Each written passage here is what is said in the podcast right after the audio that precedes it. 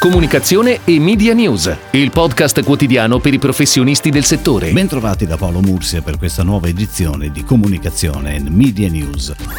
Il nostro focus del weekend si vuole concentrare sulla ricerca effettuata da Kantar, azienda attiva nel data management and consulting, ed in particolare sugli effetti dell'emergenza Covid-19 sulle aspettative dei consumatori legate all'advertising. Intanto il punto di partenza è che nessuno si aspetta una sospensione della pubblicità da parte delle aziende, ma il fattore determinante è che questa sia contestualizzata. Vediamo nel dettaglio il report di Kantar. L'assenza dalla TV per un periodo di sei mesi viene vista come una perdita del brand awareness pari al 39%, con conseguente ritardo nella ripartenza una volta finita l'emergenza. Ci si aspetta comunque che le campagne abbiano un impatto positivo sulla società. Il 77% degli intervistati si aspetta che il brand comunichi la sua utilità nella nuova vita dovuta all'emergenza e per il 75% che raccontino quali sono gli sforzi che stanno mettendo in atto per affrontare e o migliorare la situazione.